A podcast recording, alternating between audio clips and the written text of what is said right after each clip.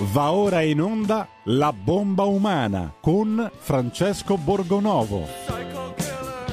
E diamo subito il ben trovato a Francesco Borgonovo. Buongiorno, grazie Federico, grazie a tutti gli ascoltatori che si sono collegati con noi per sentire questa puntata dove eh, purtroppo continueremo ad affrontare argomenti difficili. Siamo passati in queste settimane dal, dal virus che ci ha tutti per lungo tempo spaventati, divisi, eh, messi in grande difficoltà, a questo conflitto dove io purtroppo ritrovo le stesse dinamiche, se non altro a livello di pensiero, le stesse dinamiche mediatiche, cioè chi cerca di eh, favorire insomma, un, un ragionamento un po' più articolato e non limitarsi a dire armiamo gli ucraini e lasciamoli andare a combattere viene un po' così trattato come il Novax eh, della situazione. Eh, sono insomma, queste le sfumature che poi sfuggono in questo discorso binario sempre di buoni e cattivi e forse non ci convengono tanto perché non mi sembra che fino adesso questa eh, dire, soluzione di, di, mandare armi e munizioni stia funzionando, eh, anzi insomma, la tregua che si doveva raggiungere ai tavoli non, non, si è raggiunta, verranno fatti dei corridoi per far uscire i civili, ma normalmente quando succedono delle cose di questo genere, perché poi si prepara uno scontro abbastanza pesante e, ehm, e quindi eh, diciamo che io continuo a sperare personalmente che eh, invece di spedire persone eh, contro i carri armati, le quali persone sono liberissime di andarci, intendiamoci, gli ucraini sono liberissimi di difendere la loro terra, anzi sono anche coraggiosi e ammirevoli e certo non, non, non si può essere felici quando piovono bombe o quando ci sono guerre, però noi abbiamo fatto finta di non vederla questa, questa faccenda dell'Ucraina, abbiamo fatto finta di non vederla per otto anni, pensavamo che non esistesse, nel frattempo uscivano libri, uscivano documentari, c'erano analisi politiche che ci parlavano della guerra che non esisteva, della guerra invisibile.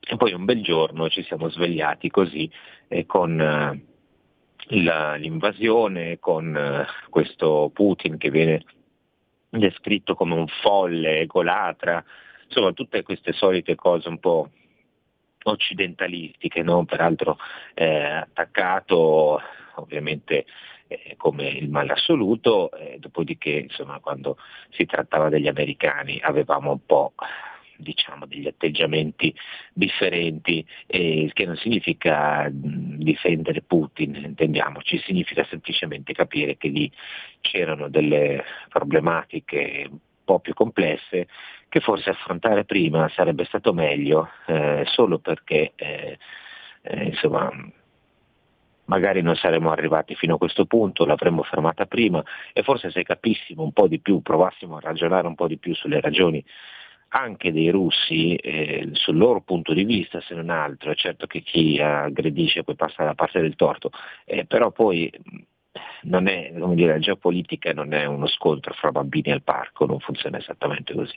Quindi la cosa più importante ora che si riesca a aprire perlomeno un dialogo serio di pace, non mi sembra che eh, ciò stia avvenendo, ci sono sicuramente delle trattative nascoste a livello di grandi potenze, c'è la Cina di mezzo e non so se si tratta di ottimi segni, io personalmente penso di no, non credo che scoppierà la terza guerra mondiale, però credo che la strada su cui ci siamo incamminati sia quella della destabilizzazione di un paese e spero che l'idea insomma, del, della Nato non sia quella di farlo diventare come la Siria.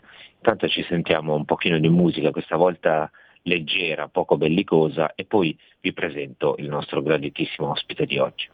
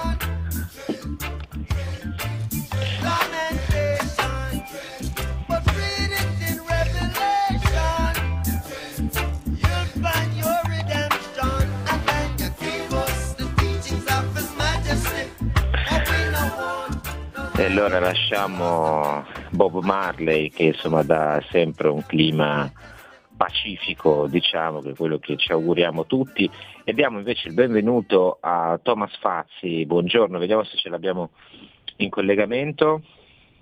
Buongiorno Thomas. Dovrebbe essere caduto, lo richiamo subito. Eh, lo richiamiamo. Lo ah no, c'è, c'è, c'è, eccolo qua. Ah, ecco, eccoci qui, ciao, buongiorno, ciao a, Eccomi, buongiorno, a, Thomas Fazzi, eccolo. Eh, allora, eh, Thomas Fazzi è un, um, possiamo usare una parola un po' fuori moda, intellettuale, eh, cioè, um, saggista, traduttore, traduttore. Però, eh, sì. Hai tradotto addirittura un libro di George Soros anni fa, però sì, l'unico libro di filosofia però di George Soros, perché lui aveva aspirazioni da filosofo, poi è venuto a fare altro, ma il suo sogno era quello. E infatti poi insomma diciamo che insomma, un po' si è esercitato negli anni a provare a farla. E, no, però adesso al di là di George Soros che colpisce, no, perché c'è sempre questa questione, che magari ne parliamo anche del ruolo poi di, di Soros in, in, Ucraina, hai scritto comunque tanti libri, io ricordo la battaglia contro l'Europa eh, con eh, Guido Iodice, insomma eh, hai una posizione sempre eh, molto originale su queste questioni internazionali ed economiche e mh, mm, in questi giorni hai pubblicato eh, degli articoli in cui sostanzialmente dici, permettimi la, la semplificazione, che eh, non è che fosse imprevedibile ecco, questo conflitto, o meglio, certo. che, si, che, potevamo immaginare che sarebbe andata a finire così. Perché secondo certo. te? Ma eh, diciamo non è una mia opinione, io uh, in questi articoli mi sono limitato a mettere in fila una serie di uh, dichiarazioni di alcuni dei più importanti politici e diplomatici occidentali, diciamo euroatlantici, eh, che abbiamo avuto, uh, che da vent'anni dicono tutti la stessa cosa. Che cosa dicono? Che nonostante la caduta del regime sovietico, la Russia rimane un'importante, un'importante potenza regionale e nucleare, sottolineo nucleare, le cui esigenze di sicurezza vanno rispettate. Due, l'allargamento ad est dei confini della Nato rappresenta una minaccia per la sicurezza nazionale russa, così come ancora di più rappresenterebbe una minaccia per la Russia il tentativo diciamo, di arruolare, di integrare l'Ucraina nella sfera di influenza occidentale, eh, soprattutto militare.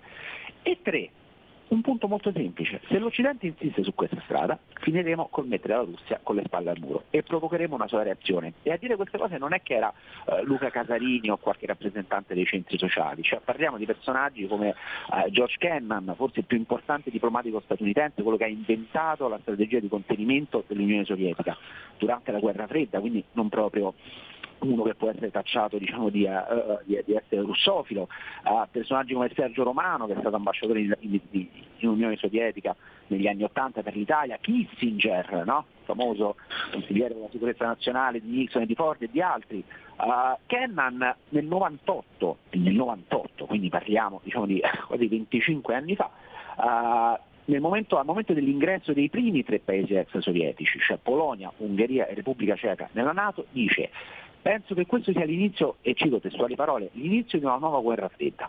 Penso che i russi reagiranno gradualmente in modo sempre più negativo e penso che sia un tragico errore perché non eravamo minacciati da nessuno. Quindi io vi sto dicendo ci sarà una brutta reazione prima o poi da parte della Russia e a quel punto gli espansionisti della Nato diranno vedete, ve l'abbiamo sempre detto che i russi sono cattivi, ma in realtà la colpa sarà nostra, diciamo chiuse virgolette.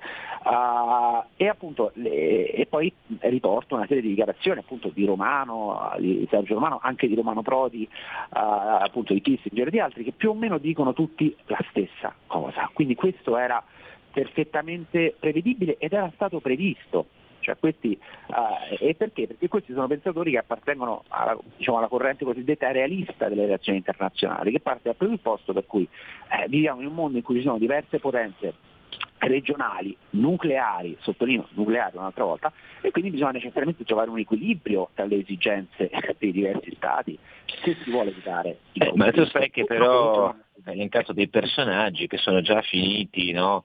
Ieri c'era un articolo di Gianni Riotta sul Corriere della Se- sul, su Repubblica che indicava anche Sergio Romano tra quelli sospetti di intelligenza col nemico, cioè siamo entrati e quello che mi fa più impressione, no? perché diciamoci la verità, qui da noi la guerra non c'è, cioè noi continuiamo a vedere la televisione, sentiamo le notizie, sicuramente qualcuno si spaventa, altri si fanno brutti pensieri, ma non abbiamo le bombe in casa. E però eh, viviamo questa esperienza diciamo mediata, come sempre, no? di partecipazione al conflitto, per cui crediamo di, eh, mandando le armi, di essere dentro la guerra anche noi. No? E, e, la cosa invece da, da guerra vera che abbiamo messo in pratica è dire, la um, mobilitazione totale mediatica, cioè o stai eh, eh da, a ripetere diamo le armi e viva la resistenza ucraina, oppure se dici cose anche solo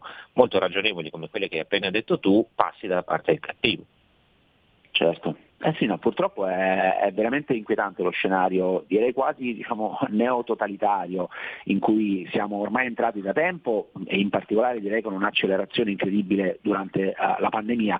Cioè le dinamiche che stiamo vedendo ora le abbiamo già viste riguardo alla pandemia, no? cioè, come dire, la demonizzazione di un certo segmento della società, ovviamente i Novax ieri, uh, oggi i, i filorussi o i filoputiniani, la, uh, la, la, la marginalizzazione, la censura di qualunque voce alternativa. Adesso siamo arrivati addirittura a bloccare, ad oscurare i canali di informazione russa. Cioè, a me questa cosa mi sembra no, che hanno eliminato RT, Russia Today e altri canali da tutti i principali social. Cioè, a me mi sembra una deriva veramente inquietante. Cioè, noi ci avevano promesso che internet no, ci avrebbe permesso di, avere, di farci un'opinione uh, libera, uh, basandoci su mh, fonti diverse, anche alternative a quelle magari della, della propaganda a tempo unico, a senso unico che un tempo tempo potevamo avere sui, eh, solamente tramite la televisione e la radio occidentale, oggi la situazione è peggio di quanto non fosse vent'anni fa. Cioè noi anche su internet ormai facciamo fatica ad avere accesso a informazioni, a informazioni diverse. Quindi c'è, come dire, per certi versi è chiaro che ci sono segmenti, secondo me, della società occidentale, che, uh, dell'elite occidentale, che vedono di buon occhio la guerra, perché è un modo per continuare a tenere in piedi questa, uh, diciamo, questa, situazione, questo stato di emergenza, ormai questo stato di eccezione permanente che gli permette di bypassare quindi qualunque processo democratico, qualunque ricerca del consenso, perché? Perché c'è l'emergenza.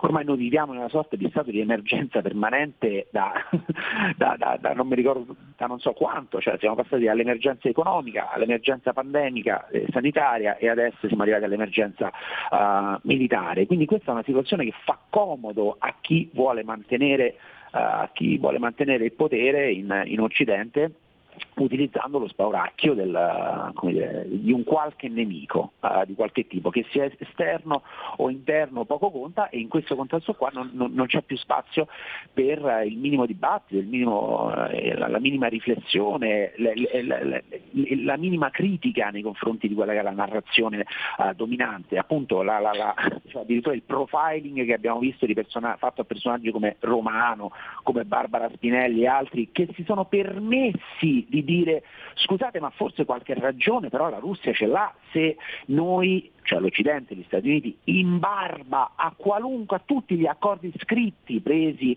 dopo la dissoluzione dell'URSS in cui avevamo promesso alla Russia che la Nato non si sarebbe allargata neanche di un centimetro, testuali parole, ad est, ci siamo invece allargati nel giro di pochi anni, uh, abbiamo allargato i paesi appartenenti alla Nato da 16 a 30 membri e abbiamo schierato armi offensive in Polonia, in Romania, nei paesi baltici, ai confini con la Russia. Ripeto, in barba a qualunque accordo. Sì, del resto queste cose le hanno scritte i giornali tedeschi perché altri giornali poi in, altri, in altre nazioni sono un pochino più meno militarizzati eh? è da noi che c'è sempre un po' questo, mm, dire, questa disposizione anche a, a sottomettersi a questa visione manichea eh, del, del, mondo, altrove invece questi giorni proprio sui giornali tedeschi sono usciti delle inchieste sul, eh, su, con la domanda molto chiara, ma se Putin avesse ragione, e hanno provato se non altro a chiederselo, a chiedere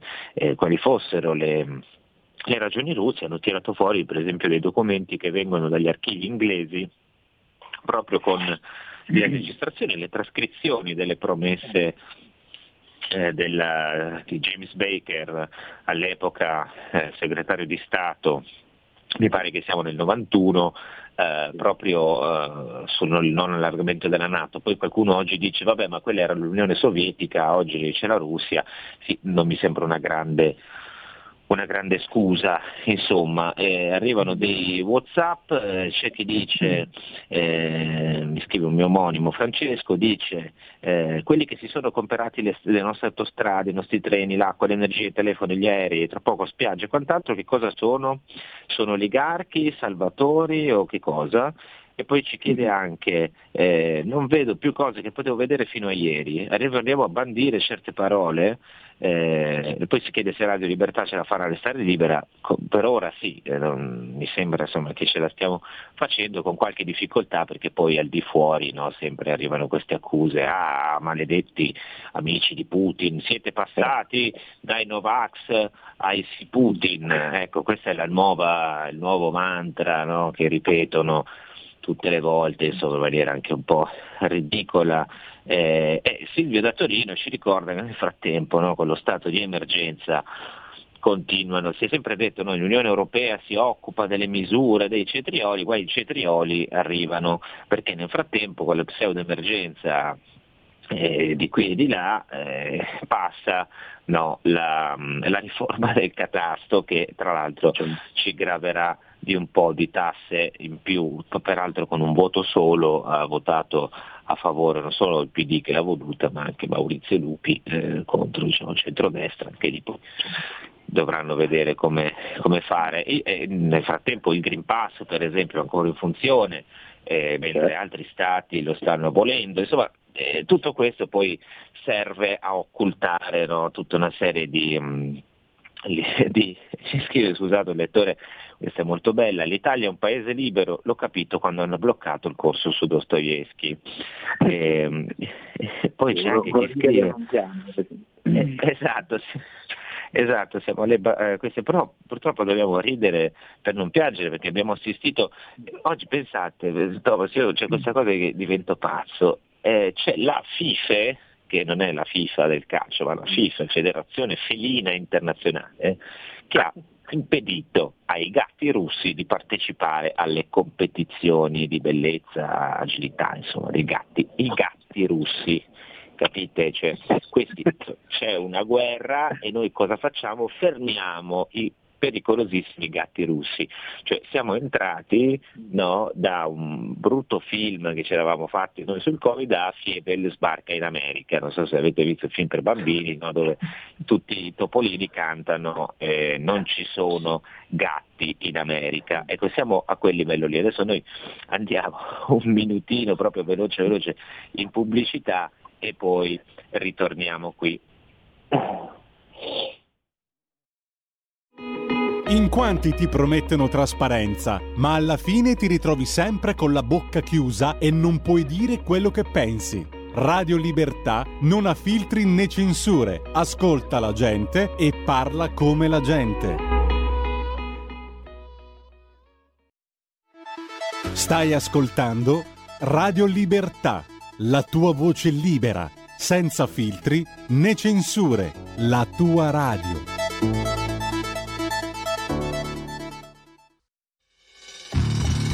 L'8 marzo ascolta Radio Libertà. Sentirai donne che parlano dell'attualità e della realtà che ci circonda. Dalle 7.30 alle 21 a Radio Libertà solo voci femminili e non per omaggio ipocrita a una data convenzionale, ma per sottolineare che senza le nostre conduttrici il nostro palinsesto sarebbe dimezzato. Buon ascolto!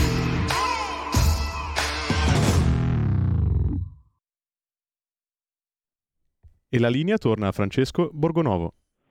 E rieccoci, siamo qui. Eh, Federico e regia, se magari se riesce a, a agevolarmi il brano, così vediamo a che livello siamo qui di...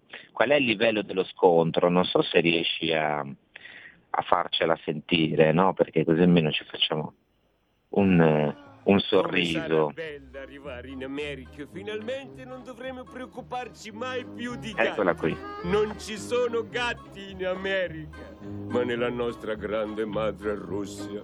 Ah, sotto la neve, coi miei Sivamens, grosse impronte, scorge il mio papens.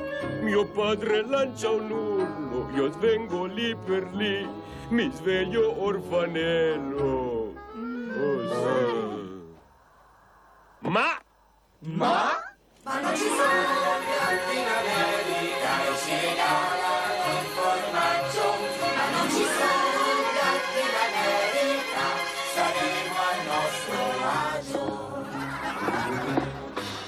non sapete quante cose terribili! Eccola qui la canzone, la promessa no, di un avvenire migliore, non ci sono gatti in America e quindi bandiamo i gatti dalle competizioni internazionali, contemporaneamente diciamo che insomma, passando no, sotto il nostro ombrello si verrà protetti. E, e però mh, mm, Thomas Fazzi non è eh, proprio così, nel senso che io l'ho già vista questa cosa, peraltro. Ehm, Ehm, nel, quando ci fu la rivoluzione arancione in Ucraina, anche lì ci fu dire, la, la, sollevazione eh, abbast- diciamo, un po' pilotata, comunque favorita no? dagli americani, dalla Nato, uscirono anche registrazioni su questo e, e poi però eh, gli americani non è che stettero molto dietro agli ucraini. Certo. No, no, vabbè, eh, chiaramente questa è la, ormai la strategia che gli Stati Uniti applicano da tempo, laddove non ritengono eh, diciamo, fattibile un intervento militare diretto, che cosa fanno? Diciamo, finanzi- finanziano movimenti armati eh, locali in maniera tale che possano rovesciare il governo in carica invito agli Stati Uniti e mettere uno diciamo, Uh, ben visto dagli Stati Uniti, questa è una, una, una, tattica che gli Stati Uniti hanno applicato, diciamo che applicano sistematicamente dalla seconda guerra mondiale in poi, i casi più famosi, diciamo più tragici li conosciamo, no? il, il, Cile di, di Allende no? che è stato rovesciato dagli americani per poi metterci Pinochet, uh, ma di casi così in America Latina, in Medio Oriente, in Asia se ne potrebbero elencare una infinità, quindi questa è una cosa che gli Stati Uniti sono abituati a fare da tempo. Che cosa il problema è che il mondo non è più quello di un tempo, cioè quello che gli americani e più in generale mi sembra che l'elite occidentale non ha capito è che è finita l'epoca in cui noi possiamo permetterci di fare il cavolo che ci pare. Noi come Occidente uh, possiamo permetterci di fare il cavolo che ci pare in giro per il mondo uh, rovesciando governi, invadendo paesi, distruggendo intere nazioni, uh, facendo centinaia di migliaia di morti, cioè se guardiamo solo agli ultimi interventi americani post 11 settembre, quindi per lo più Iraq e Afghanistan, anche se poi ce ne sono, ce ne sono stati altri, minori, cioè, si stimano addirittura uh, morti civili nell'ordine di 400-450 mila persone, cioè quasi mezzo milione di morti provocati uh, da questi interventi, per non parlare poi di intere aree destabilizzate, paesi distrutti. Cioè, noi eh, per decenni abbiamo pensato che noi potevamo fare questo in giro per il mondo, ovviamente essendo poi uh, uh, dire, a riparo da, mh, da, appunto dalla guerra vera, no? che era sempre lontana e che anzi poi i nostri media che oggi demonizzano Putin giustificavano, hanno giustificato in tutti i modi, no? dicendo no, ma un intervento legittimo. Beh, certo, con le stesse parole d'ordine, peraltro, una guerra di libertà andiamo... Criminalizzano Putin, esatto, no? hanno, sono, sono esattamente gli stessi che per anni hanno giustificato tutti gli interventi americani, una doppia morale veramente vergognosa. E quel mondo lì però è finito, cioè alla fine che cosa significa l'intervento della Russia, della Russia in Ucraina? È più in generale è veramente, segnala la fine del mondo unipolare a guida americana, in cui l'America è l'unico paese che può permettersi di, uh, diciamo, di, di, di intervenire a difesa dei propri interessi strategici. La Russia ha detto quel mondo lì è finito, la Russia ovviamente spalleggiata dalla Cina, che cosa stanno dicendo agli Stati Uniti? Quel mondo lì è finito, adesso dovete capire che viviamo in un mondo multipolare in cui esistono diverse potenze regionali con cui voi Occidente dovete convivere, di cui dovete rispettare le, diciamo, le esigenze di sicurezza nazionale e più in generale direi la cultura, i modelli politici, abbandonando anche l'idea che noi abbiamo l'unico modello valido al mondo. Adesso ti diranno che sei ti diranno che sei dubiniano, no? perché la teoria del mondo multipolare è una delle, il titolo anche di uno dei libri di Alexander Dugin, eh, molto, insomma, che finisce subito nel mirino no? di, di, cacciatori di russi in questi giorni. Però il punto è esattamente questo. La domanda però che credo mm. tutti si facciano, perché adesso noi, eh, ripeto, eh, la guerra un po' come no, le, le, malattie, cioè noi sembra che abbiamo scoperto eh, la, la, bruttezza, l'orrore, il terrore no, della malattia quando è arrivato il Covid, eh, invece purtroppo si moriva anche prima dentro gli ospedali.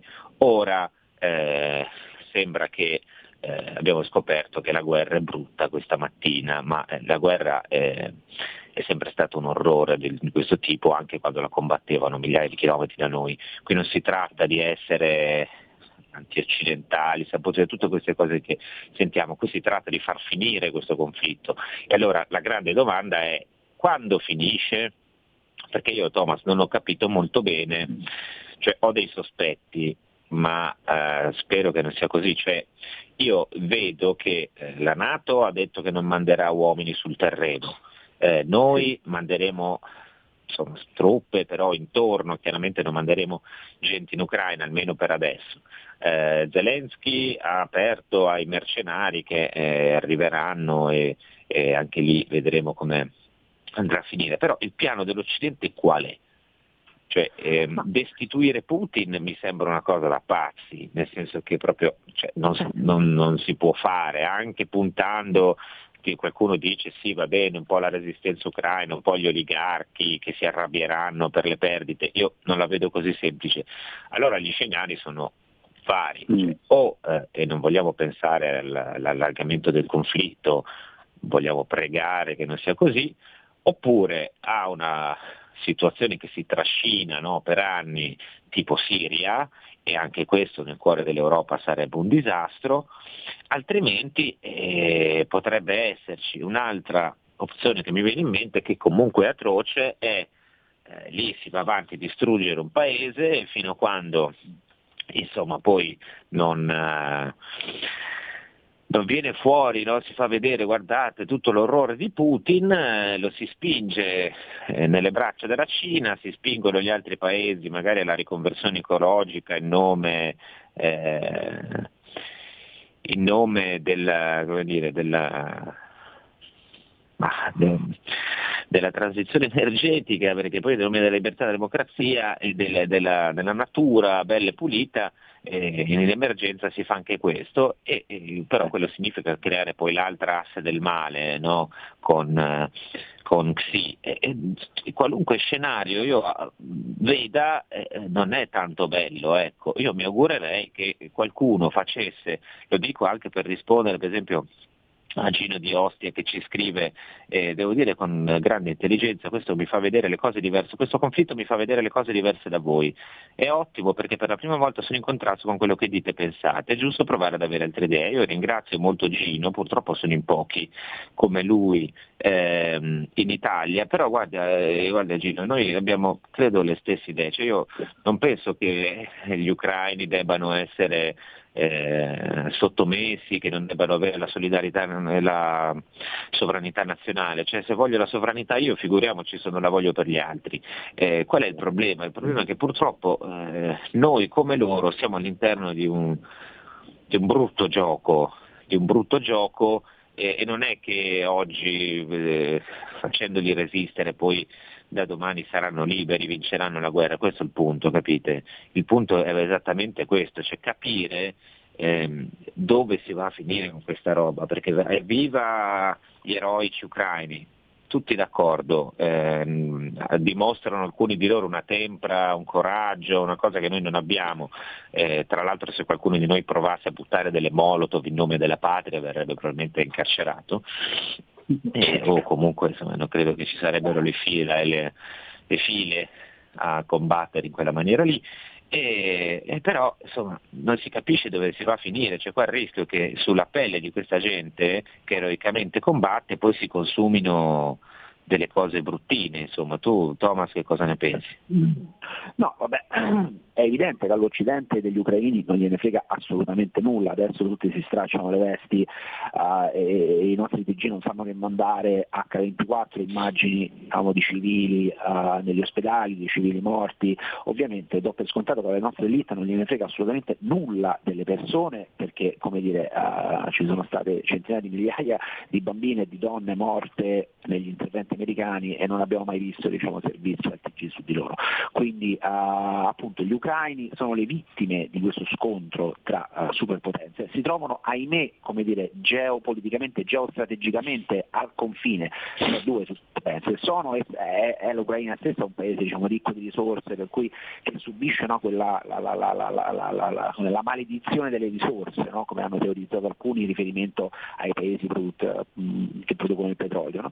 Um, quindi è un paese ahimè diciamo, che si trova al centro di questo conflitto, eh, francamente è chiaro che um, credo che ci vorrebbe innanzitutto un cambio di paradigma da parte occidentale, cioè che accetti le legittime, eh, che, che, che, vi sono delle eh, ragioni legittime eh, che la Russia sta portando avanti, cioè, quindi sedersi a, un tavolo innanzitutto non chiedendo la resa incondizionata della Russia, che mi sembra l'atteggiamento che i nostri stessi media, no, attraverso questo, uh, questa retorica di fatto razzista e sciovinista, stanno alimentando, cioè anche, uh, ma la retorica stessa di Biden che dice o le sanzioni, o o li mettiamo in ginocchio con le sanzioni o è terza guerra mondiale. Cioè è una narrazione, una retorica veramente, veramente inquietante e pericolosa. Di fatto noi stiamo dicendo, cioè, o come dire, uh, non c'è alternativa a mettere in ginocchio la Russia e a provocare la resa incondizionata della Russia. Ma perché? Perché siamo stati abituati a ragionare così, abbiamo sempre fatto così e finora l'abbiamo sempre spuntata. Come dicevo prima, io non credo che questo gioco possa funzionare, cioè non possiamo semplicemente uh, uh, paventare costantemente il rischio della guerra nucleare per avere la meglio. Cioè non è che possiamo costantemente dire a Russia e Cina, eh, perché sono i due principali blocchi diciamo, che ormai si oppongono al, al, blocco occidentale, dire o accettate quello che diciamo noi o sarà guerra nucleare, perché eh, non è come dire che, che mm, non ci si può sedere al tavolo con questa, con questa, prospettiva. Quindi io mi auguro, diciamo, non posso che sperare che alla fine una, una, una, appunto, per realismo quantomeno una soluzione si trovi. Detto questo uh, credo che lo scenario che si prospetta è comunque uno scenario a prescindere da come finirà, questa roba qua ha segnato una cesura nei rapporti tra Occidente da un lato e Russia e Cina dall'altro. Per cui secondo me comunque vada entreremo in una nuova uh, guerra fredda, molto più direi appunto neanche più tanto fredda, ma soprattutto molto più pericolosa secondo me della guerra fredda del passato, se non altro per un aspetto, per la qualità della classe dirigente occidentale. Cioè noi la, la, la, guerra, la prima guerra fredda l'abbiamo combattuta, comunque ci siamo, ci siamo, trovati dentro quella guerra uh, diciamo, uh, con delle classi dirigenti di un certo te- in Occidente, di un certo peso, di un certo livello negli Stati Uniti, ma anche da noi. Cioè, parliamo della classe politica della Prima Repubblica, e con tutti i suoi problemi era, erano politici con tanto, pe- tanto, pelo così sullo stomaco. Uh, oggi l'Occidente da chi è governato? Cioè da, da da, da, da Biden o, o dai, dai, vari lacchelli locali, Draghi, uh, Di Maio, uh, Johnson, cioè, francamente è questo che mi inquieta, cioè, mi preoccupa molto il fatto che noi ci stiamo lanciando in, questa, in una nuova guerra fredda con una classe dirigente molto molto meno preparata, molto meno abile, molto meno intelligente di quella di tempo. E lo dimostra anche la facilità con cui, cioè forse non ci si rende conto che non è normale che si dica no non entriamo in guerra però mandiamo le armi alla, all'Ucraina, cioè si sta veramente giocando con il fuoco, tanto che queste cose non si facevano ai tempi della guerra fredda, cioè, cioè, quando gli Stati Uniti combattevano uh, diciamo, per procura gli Stati Uniti, uh, l'Unione Sovietica in Afghanistan, lo facevano di nascosto, li armavano di nascosto i talebani, poi con tutte le conseguenze che sappiamo, ma era una cosa che era, erano operazioni come dire, coperte. Oggi si fa tutto alla luce del sole. Cioè no, non solo Thomas, eh, eh cioè, ci sono vari aspetti su cui ti chiedo, cioè, non solo c'è questo qui, perché oggi tra l'altro ci sono i social, c'è una certo. guerra dell'informazione che è partita, della propaganda, cioè qui noi facciamo veramente fatica a capire cosa sia vero e cosa no, eh, da entrambe le parti, per l'amor del cielo, però se c'è appena c'è un sospetto di propaganda russa scattano i cacciatori di fake news, dall'altra parte anche lì non si capisce mai, no? abbiamo visto le, le, l'isola dei serpenti, eh, quello che fa saltare il ponte che muore, eh, gli eroi ieri sera per un'ora era la centrale nucleare in fiamme, no? stanno bombardando una centrale nucleare che insomma non mi sembra una mossa di grande intelligenza bombardare una centrale nucleare, visto che l'Ucraina è eh, appunto attaccata alla Russia. Ehm, e, e, quindi facciamo fatica, però c'è questa dimensione diciamo, di social che prima non certo. c'era, quindi controllare l'informazione è, è, abbastanza facile perché poi molti eh, dire, professionisti di informazione si allineano, però poi esce tutto il contrario di tutto e, e qui insomma, eh, provoca anche delle reazioni psicologiche che prima non si provocavano insomma, in questa maniera. E poi eh, non ci sono esattamente due blocchi, no? perché qua eh, come dire, ci sono più interessi, ce lo vediamo in questa guerra, perché complicare le cose eh, ci sono, ad esempio, non so, diciamo un nome, Erdogan. No? Sì. Cioè, eh, qui ognuno fa il suo gioco, per cui Erdogan che blocca le navi russe non sta facendo tanto il gioco della Nato, sta facendo il gioco di Erdogan che vuole, infatti mette subito lì, voglio entrare nell'Unione Europea, voglio fare questo, voglio fare quell'altro e spinge sull'acceleratore. E questo eh, causa un'accelerazione del conflitto, no? un inasprimento del conflitto e eh, magari che non preventivato voglio dire, dagli, da, dagli americani dell'Unione Europea, e però eh, complica le cose. E poi c'è la Cina che ha, non ha gli stessi identici interessi di Putin, cioè ha interesse che Putin si avvicini ma come un vassallo, non come un, un alleato alla pari, perché anche perché la potenza economica, diciamoci la verità, è molto diversa. Cioè tutti questi attori eh, rendono il gioco estremamente pericoloso no? anche quello dell'equilibrio, perché basta uno, ehm, come dire, eh, visto che poi non sono proprio personaggi dire, tranquilli, no? eh, i nordcoreani, eh, cioè, basta uno che dice voglio forzare appena la mano per ottenere uno strapuntino in più e qui veramente si scivola nel disastro totale. No? Basta un missile, basta una cosa, cioè non è che c'è Occidente contro la Russia, ci sono tante per- personalità in gioco che complicano la situazione e la rendono pericolosissima.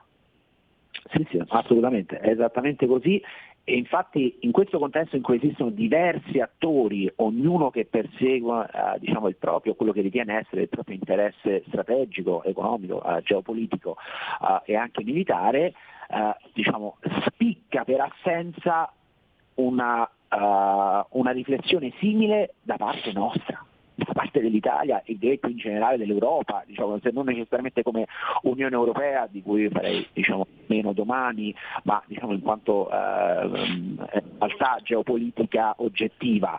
Cioè, qui manca totalmente una riflessione di questo tipo, che invece c'era ai tempi della prima guerra fredda, in cui all'interno di schieramenti definiti, all'interno dei quali l'Italia era collocata, e lo sappiamo benissimo, ma nonostante ciò, nonostante come dire, fossimo un paese a sovranità relativa, comunque cercavamo di ritagliarci un po' no? una nostra autonomia, un nostro spazio e, cerca- e po- cercavamo di portare avanti un po' i nostri interessi e così facevano uh, gli, altri, gli, altri, paesi. Ora, come dire, questa roba qua è totalmente scomparsa. Chi è che riflette su quali sono gli interessi strategici dell'Italia? Cioè, come dire, non, eh, io non vedo dibattiti su questo, su questo tema qua.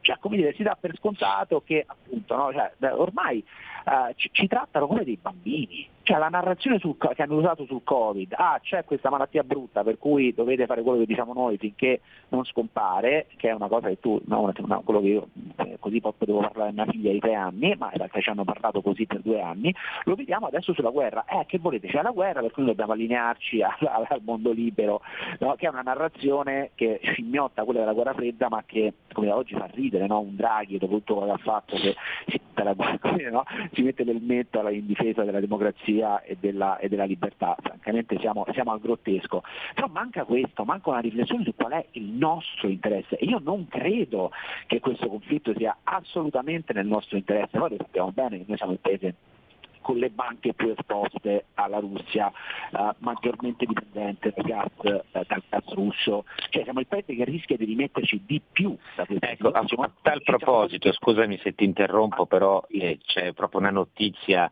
formidabile dell'ultimo secondo devo assolutamente leggerti e poi ti chiedo un commento perché proprio è imprescindibile. Alle ore 10 e 19 Elio Vito di Forza Italia Elio Vito di Forza Italia dice questo, eh, tutti silenzio nel mondo per ascoltare questa, questa voce, non so se abbiamo anche del, della musica tensiva, non credo da mettere in sottofondo, però dice Elio Vito di Forza Italia non si difende la libertà, non si conquista la pace con le luci accese di giorno e il riscaldamento al massimo in primavera. Lo so che non piace, non piace manco a me, ma è così.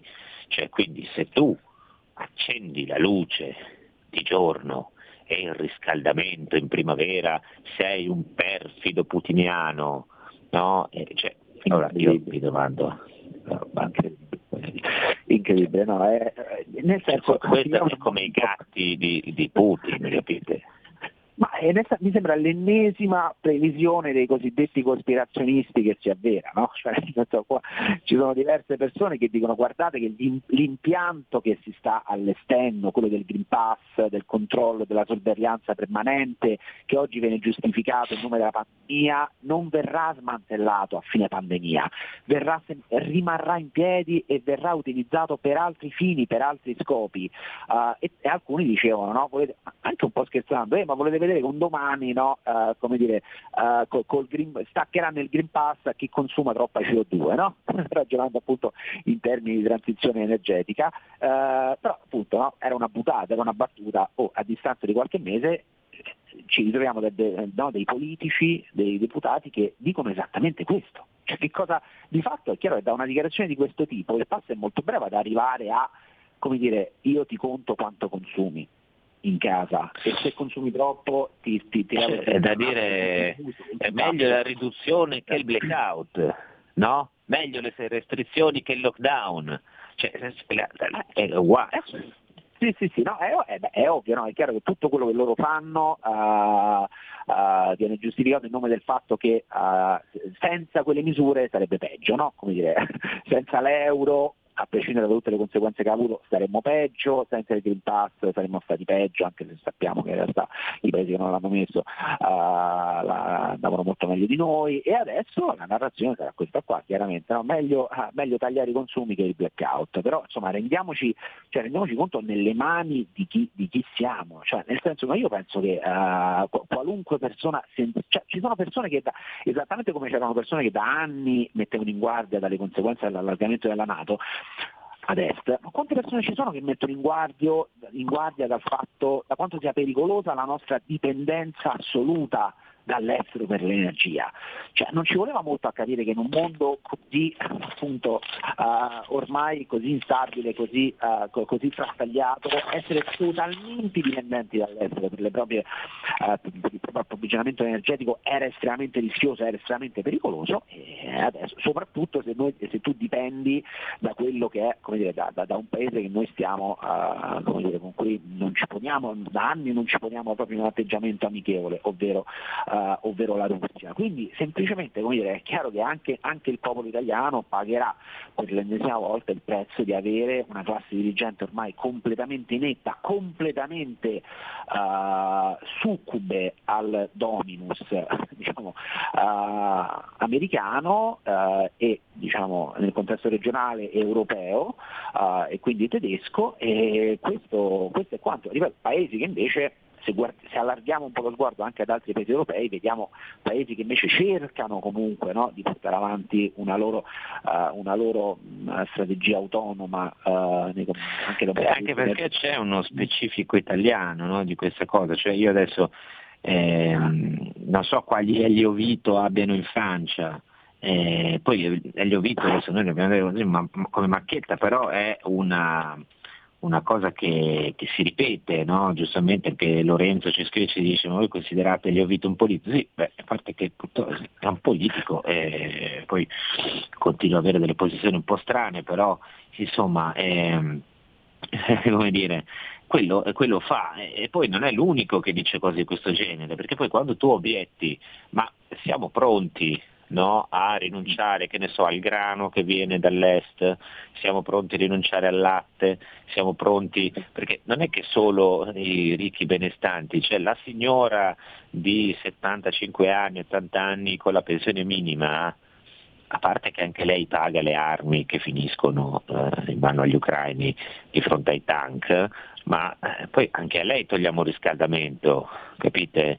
Non è proprio così, invece ci viene detto, ma cosa vuoi, per un po' di luce, per un po' di gas, sei il solito occidentale privilegiato, perché poi c'è questa retorica bella no, di sinistra, ehm, questa spolveratina di sinistra che dice no, ma noi dobbiamo aiutare i popoli, le minoranze, cioè c'è tutto questo stravolgimento di, di valori, di posizioni politiche incredibili. E io vedo però uno specifico italiano cioè eh, altrove non si fa così. Allora Michael Schellenberger che è diciamo mm. una, vabbè, non è proprio un, un sottomesso al pensiero unico, ma neanche insomma, una fonte, non è che sia una divinità, però è uno studioso di questioni ecologiche che è contro dichiaratamente al, a questa cosa della rivoluzione green, eh, si può insomma, anche, ovviamente anche di sentire e non prenderlo appunto sempre per oro colato, però ha scritto un articolo interessante in questi giorni dove dice, cioè noi non abbiamo capito che qua eh, a inseguire questi sogni di, di, di, zero emissioni alla Greta Thunberg noi ci siamo, eh, non, non, ci siamo premuniti su altri fronti, adesso dipendiamo per il 40%, l'Europa dipende per il 40% dalla Russia, gli Stati Uniti continuano a pagare, questo sta succedendo cari amici, cioè noi continuiamo mentre gli diciamo che sono brutti cattivi, mentre gli spediamo contro eh, gli eroici ucraini, noi continuiamo a dare circa 800 milioni al giorno alla Russia per gas e petrolio. Non è stata sospesa dallo SWIFT Gazprom Bank, eh, gli, gli stessi Stati Uniti lo ha chiesto al segretario eh, degli affari interni americano eh, una giornalista insomma, di Fox News dicendo ma scusi ma noi però eh, stiamo continuando a pagare la Russia quindi cioè, cioè, ci sono poi anche queste cose che sfuggono, no? Perché se tu dici una cosa, dici ma forse qualche ragione insomma, c'è di questo conflitto, allora eh, sei un pazzo putiniano. Se tu invece dai a Putin 800 milioni al giorno, no, sei un eroe della democrazia e della libertà. Ecco, questo è il, il ehm, ma poi tutti hanno preso soldi dalla Russia in questi anni, cioè, nel senso in un modo o nell'altro, come dire, se noi dobbiamo spiegare una la Repubblica che è la più strenua sostenitrice no, di, questa, di, questa, guerra. Perché no, faceva gli intrecci economici Italia-Russia diciamo che escono fuori delle cose, per cui che adesso il nemico sia non chi ha foraggiato fino a ieri uh, Putin, ma siano quelli che cercano semplicemente di ragionare su quello che sta avvenendo, è, è semplicemente, è semplicemente para, para, paradossale. E, però appunto in Italia non si può fare un ragionamento uh, come dire, uh, lucido, uh, tranquillo, pacato su niente ormai. Cioè, la questione energetica, no? allora ci viene detto che dobbiamo assolutamente eliminare le, le, emissioni di CO2. Va bene, ok, diamolo per buono, ok, diamo per buono che vada fatto, però non si può minimamente parlare dell'unica te- della tecnologia più pulita che esiste, che è il nucleare. No, allora lì subito suscitano reazioni isteriche perché il nucleare no. Quindi è una situazione, cioè, come dire, ormai, eh, anche per le ragioni che dicevi tu, la polarizzazione determinata dai social e così via, purtroppo eh, cioè, come, dire, come, come, collettività, come paese, non siamo più in grado di, di, di, di ragionare, di, riflettere insieme, di riflettere collettivamente e eh, le conseguenze si vedono, cioè il fatto che noi, cioè, cioè, noi stiamo entrando in guerra senza che ci sia stato uno straccio di dibattito pubblico. Cioè, nel senso no, anzi, entriamo in guerra dicendo no, siamo già in guerra, non possiamo fare dibattito. Questa è la posizione. E noi, eh, Thomas, ti devo interrompere perché noi siamo arrivati alla fine eh, della, di questa puntata, eh, siamo proprio agli sgoccioli, però io ehm, eh, ti vorrei di nuovo qui con noi quando hai voglia, quando ti va di eh, tornare a parlare di queste questioni, anche se hai voglia già lunedì dove avremo un altro ospite insomma, molto, molto interessante che ci racconterà un po' la realtà eh, della, della, guerra quotidiana, che cosa vuol dire davvero combattere e, ehm, e quindi insomma, cercheremo di, di, di, proseguire questo racconto volentieri, quindi se vuoi tornare eh, continueremo questa analisi perché eh, insomma, un po' fuori dal coro come si dice senza rubare nulla a Mario Giordano. Intanto noi eh, andiamo insomma, verso la conclusione, se la regia mi mette la nostra solita, l'unico, l'unico, l'unico... Sabato sera a casa mia. Ecco, grande leader. È un bel direttore! È un bel direttore! L'unico grande leader a cui noi ci sottomettiamo è il direttore Kainarka, sempre sottomessi a lui il nostro grande leader, figlio del sole come eh, Kim Jong-il, il, il precedente, e, ma ancora più grande, ancora più grande, ancora più grande. Voi restate lì a ascoltare Radio Libertà, se volete vi abbonate, noi invece ci risentiamo lunedì mattina alla stessa ora. Grazie e buon fine settimana. Avete ascoltato La bomba umana